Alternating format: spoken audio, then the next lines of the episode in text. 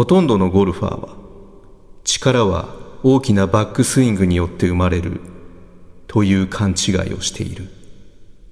バイ・ジャック・ニクラウス。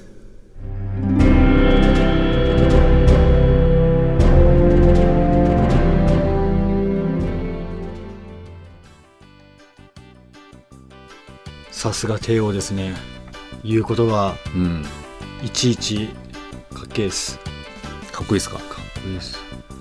確かにパッと聞いた感じはまあそうかなっていううん。思うでしょうけどはい、私に言わせるとね、うん、ちょっとまあジャックもまだまだかなっていうかね、えー、まあ、確かに、はい、まあ、例えばプロゴルファーの中でも飛ばし屋と言われる、まあ、うん。諸藤プロとか、うん。まあ、宮里優作プロとかうん。確かにバックスイングまあコンパクトって言われてるんですよね、うん。特に諸藤プロなんてのはうん。スリークォーターっていうか、もう100%を上げてないっていうかね本当コンパクトなはいコントロールショットみたいな感じだけどもう300何ヤード飛ばしたりとかで。だから大きいバックスイングじゃないような感じには見えるんですけど、うんだからやっぱりね力はうん。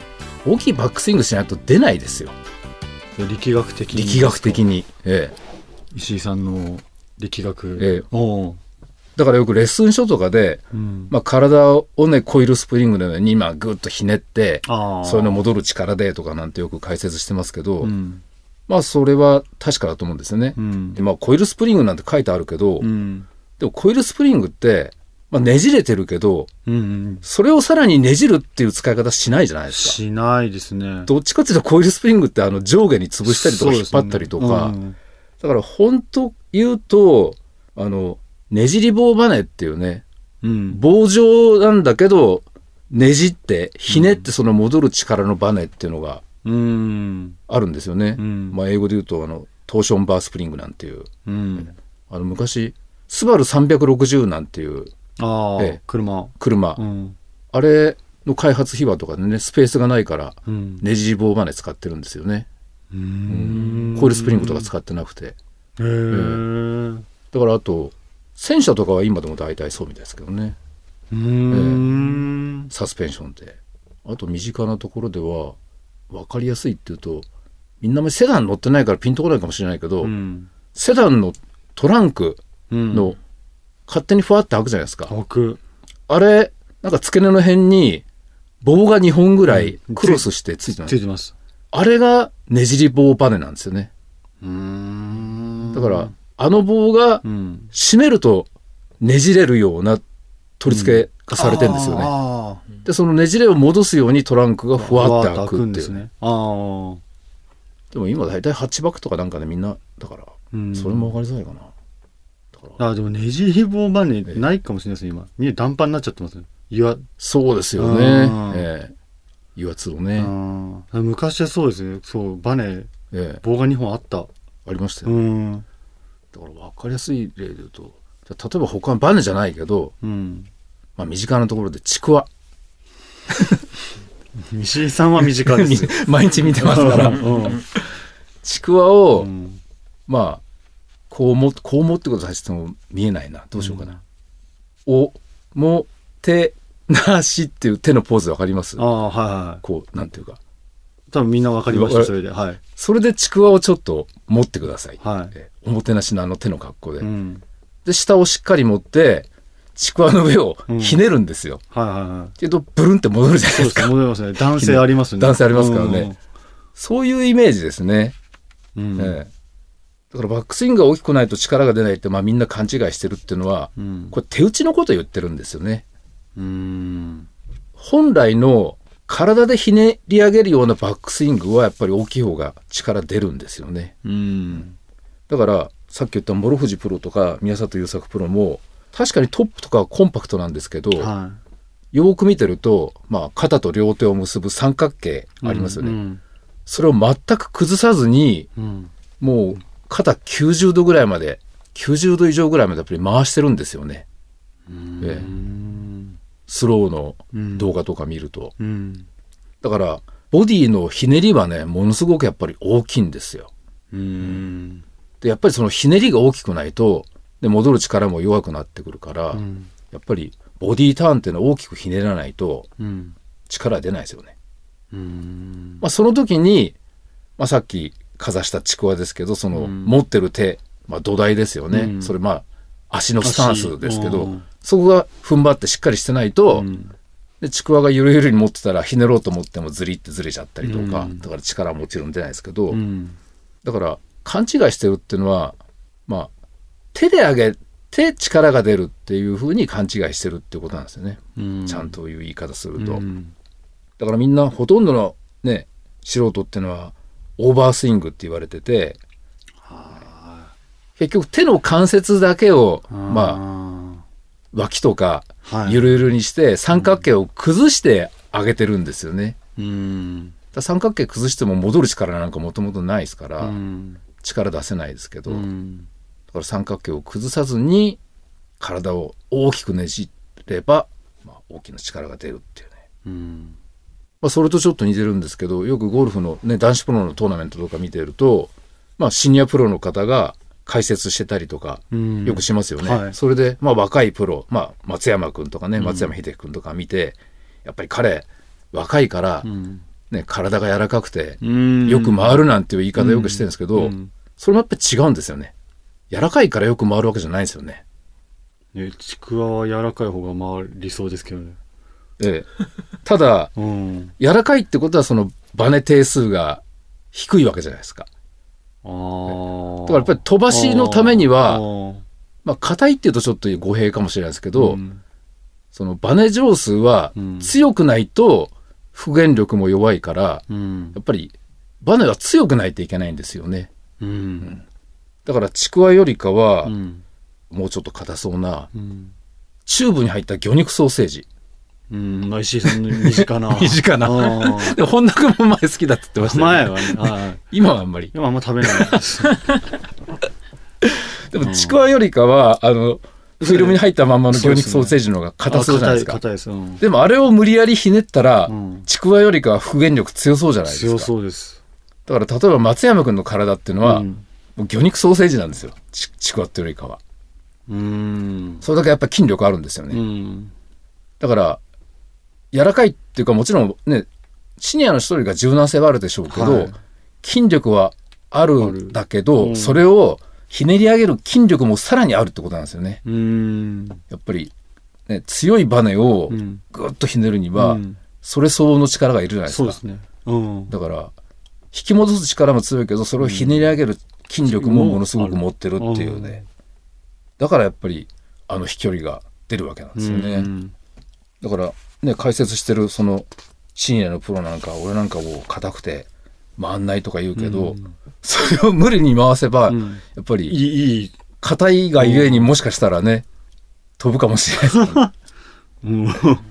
ただもしかするとそのシニアの方っていうのは、そう、食べ物で例えると、うまい棒ぐらいになっちゃってるのかもしれないですね、もう硬すぎて。じゃあボリっていっちゃいますね。ボリっ て。ええあだから硬いと脆いっていうね、あ。るじゃないですか。紙一重ですね。紙一重ですから。鋼とかもそうですよね。鉄もね、あの、9利点以上にうん。温度上げといて、そこから一気にバーって冷却すると、うん。マルテンサイト、うん。マルテンサイトからオステナイトでしたっけ？ん？組成が、はい。そう組成。が変わるんですよね。うんそれで、そうです。うん。組成 が変わって、そういう、ね、鋼のような構造を持つとかね。うん。ちょっと今の辺は、私も昔の記憶なんでね、当てにしないでくださいね。なんでそんな難しいことしてるんですか？昔ちょっと、刀鍛冶みたいな仕事やってた時期があったんで、え？まあ、刀鍛冶みたいなですあね。あ。多少それ知ってるんですよ。うん。ということで、久しぶりにちょっとゴルフ的な話でうん。始まったんですけどね、はい。これ、いただいたメッセージをちょっと意識して、ゴルフっぽい話をしてみました。ということでね、え、そうなんですえか常藤健さんから、はい。妄想ゴルフの皆様、常健と申します。配信は聞いていたのですが、初コメントです。松尾さんが来られるということで、今回オフ会に参加して、川崎さんほか多くのリスナーさんたちと交流もできてよかったです。これからはコメントするようにしますので、肉の話は少なめでお願いします。なるほど。ええちょっとリクエストに応えて。でもこれ今回だけですよ でもコメントくださるって書いてありますよ。ねえ少なめで。これきっとこのふ常藤さんっていう方あれですね松尾さんが来られるというのでっていうから今更聞けない方からねあちらの紹介でお客さん。お客さんですね ああの本当のゴルフは 向こう聞いていたあ。だくそうですね。うん。口直しで、口直ししたら失礼だね。箸休め箸休め。で、こっち聞いていたとにかくうちはエセでやってるんで、うん。らゴルフも全然うまくないしうん。ゴルフも技術的な話はできないですよだからだから今みたいにあのなんていうかな、力学的な、ね、捉え方ぐらいしかできなくて、うん。そうです。それええは結構評判いいですね。いいかどうかわかんないですけど、うん。その他若林さんからもいただいてますね。涼子さん綺麗。うん。まあこれタオルで顔隠れてますからね。はい。まああんまり深くは話さないにしましょう。その他に、小ヤーンさんから、はい。妄想ゴルフハッシュタグ使ってるのは俺だけかな。うん。ハッシュタグってよくそういうフレーズ聞くんですけど、聞く、僕も聞きますけど、なんかよくラジオ番組とか聞いてると、ハッシュタグはいくつとかって言ってるじゃないですか。うん。ハッシュタグってそもそも何ですかね？全然わかんないです。全然わかんないです。この文章で言ったら、ええシシャープシャープ妄想ゴルフがハッシュタグですよね。何ですかね？うん。これ入れてくれるとこれで引っかかるんですか、ハッシュタグ検索ってできるってことですか？いや、本当本当リアルにわかんないです。だから、こ小ヤンさんの解説待ちますか、これ。だから、入れ、多分入れ、入ってた方がいいんじゃないですか、これ。ほ入ってた方が引っかかるんじゃないですかね。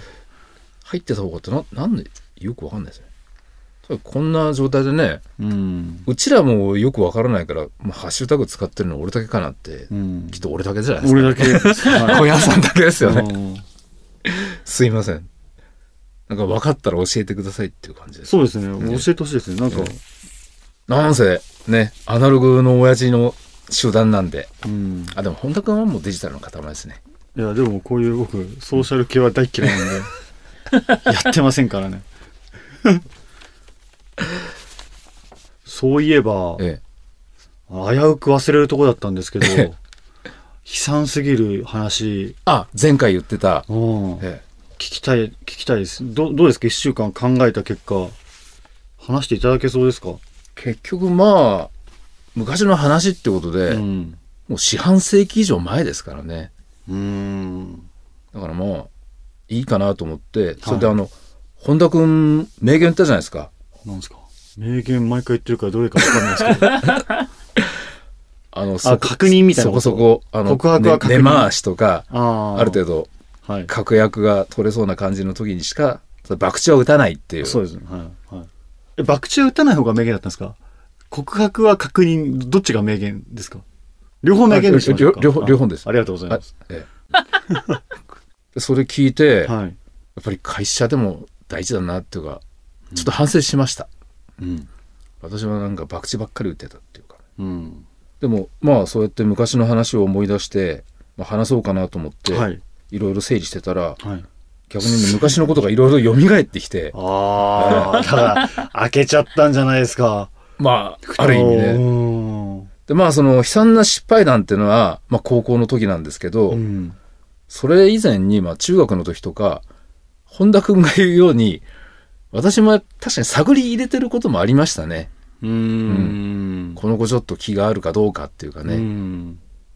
で、よく昔、レコードの貸し借りなんてしたことあります？あんまり？ああります、あります。あります？CD ですけどね。あ、しうん。あります、あります。もちろんあります。CD じゃちょっとできないかな。私の頃はもうレコード主流だったんで、はとにかくまあ、ちょっと気になる子がいたら、い。うん。まあ自分のね、気に入ってるレコードをうん。無理やり貸すんですよね。ででこれ聞いてみてっていう感じでうんそれで、聞いたかどうかによって、そその相手が自分に多少気があるかないかっていうのをね、測るんですか？測ってましたねだから今で言うと、未読、既読みたいな、ちょっそれとはちょっと違うのかな。うんでもまあそんな感じで。わかりますね。ああいううんだからレコードを貸して、うんそのレコードを実際に聞いたかどうかっていうは判断する方法をね、私なりに当時編み出しては実践してたんですい。よ。うんレコード、LP とかってわかります？なんとなく。だから正方形の紙の中から出すんですよね。あ、そうです、そうです、そうです。んで、正方形の紙じゃないですか。うんあの、中袋っていうか、は紙ジャケがあって、その中に、うんまあ、PP 袋だったり、はい紙の薄っぺらいね、袋だったうんり、正方形の袋で。うん。でね、今いいこと言ってくれたんですけど、うん。正方形じゃないとダメなんですよ。あの PP 袋で、うん。片方がレコードの形に丸くなってるやつだとちょっと実践できないんで、ああ、丸くなってるのある。ありますよね。うん。半分だけ丸くなって四。角だと。あ。ただ貸したいやつは必ずし正方形の薄い袋にね入れ替えて、うん。それで正方形の袋って大抵四隅折ったりするんですよね。うーん。紙ジャケにしまうときに。うん。大抵は折るんですよ。うん。でその折り方を右上、右下、左上、左下ってうん。複雑に 山折り、谷折りとかああ。折るんですよ。で、うん。貸してう、ん。その折り方のまんま戻ってくると、うん。あ、この子は効いてないなっていうね。うん。えーでも、でもですよ。ええええ、その、お折った跡がついてるから、そのまま戻してくる子もいますよね、中には。僕だったらそうしますけど。あ、折り方を覚えといて。折りを、ちゃんとえ、そのまま返すようにしますけどね。で普通は、あの、自分がパッと見て手に取って、は全部なんていうか自分側に倒すのが大体なんですよね。だから、まあ紙もそういう癖がついてんですよ。い。へえ。え僕、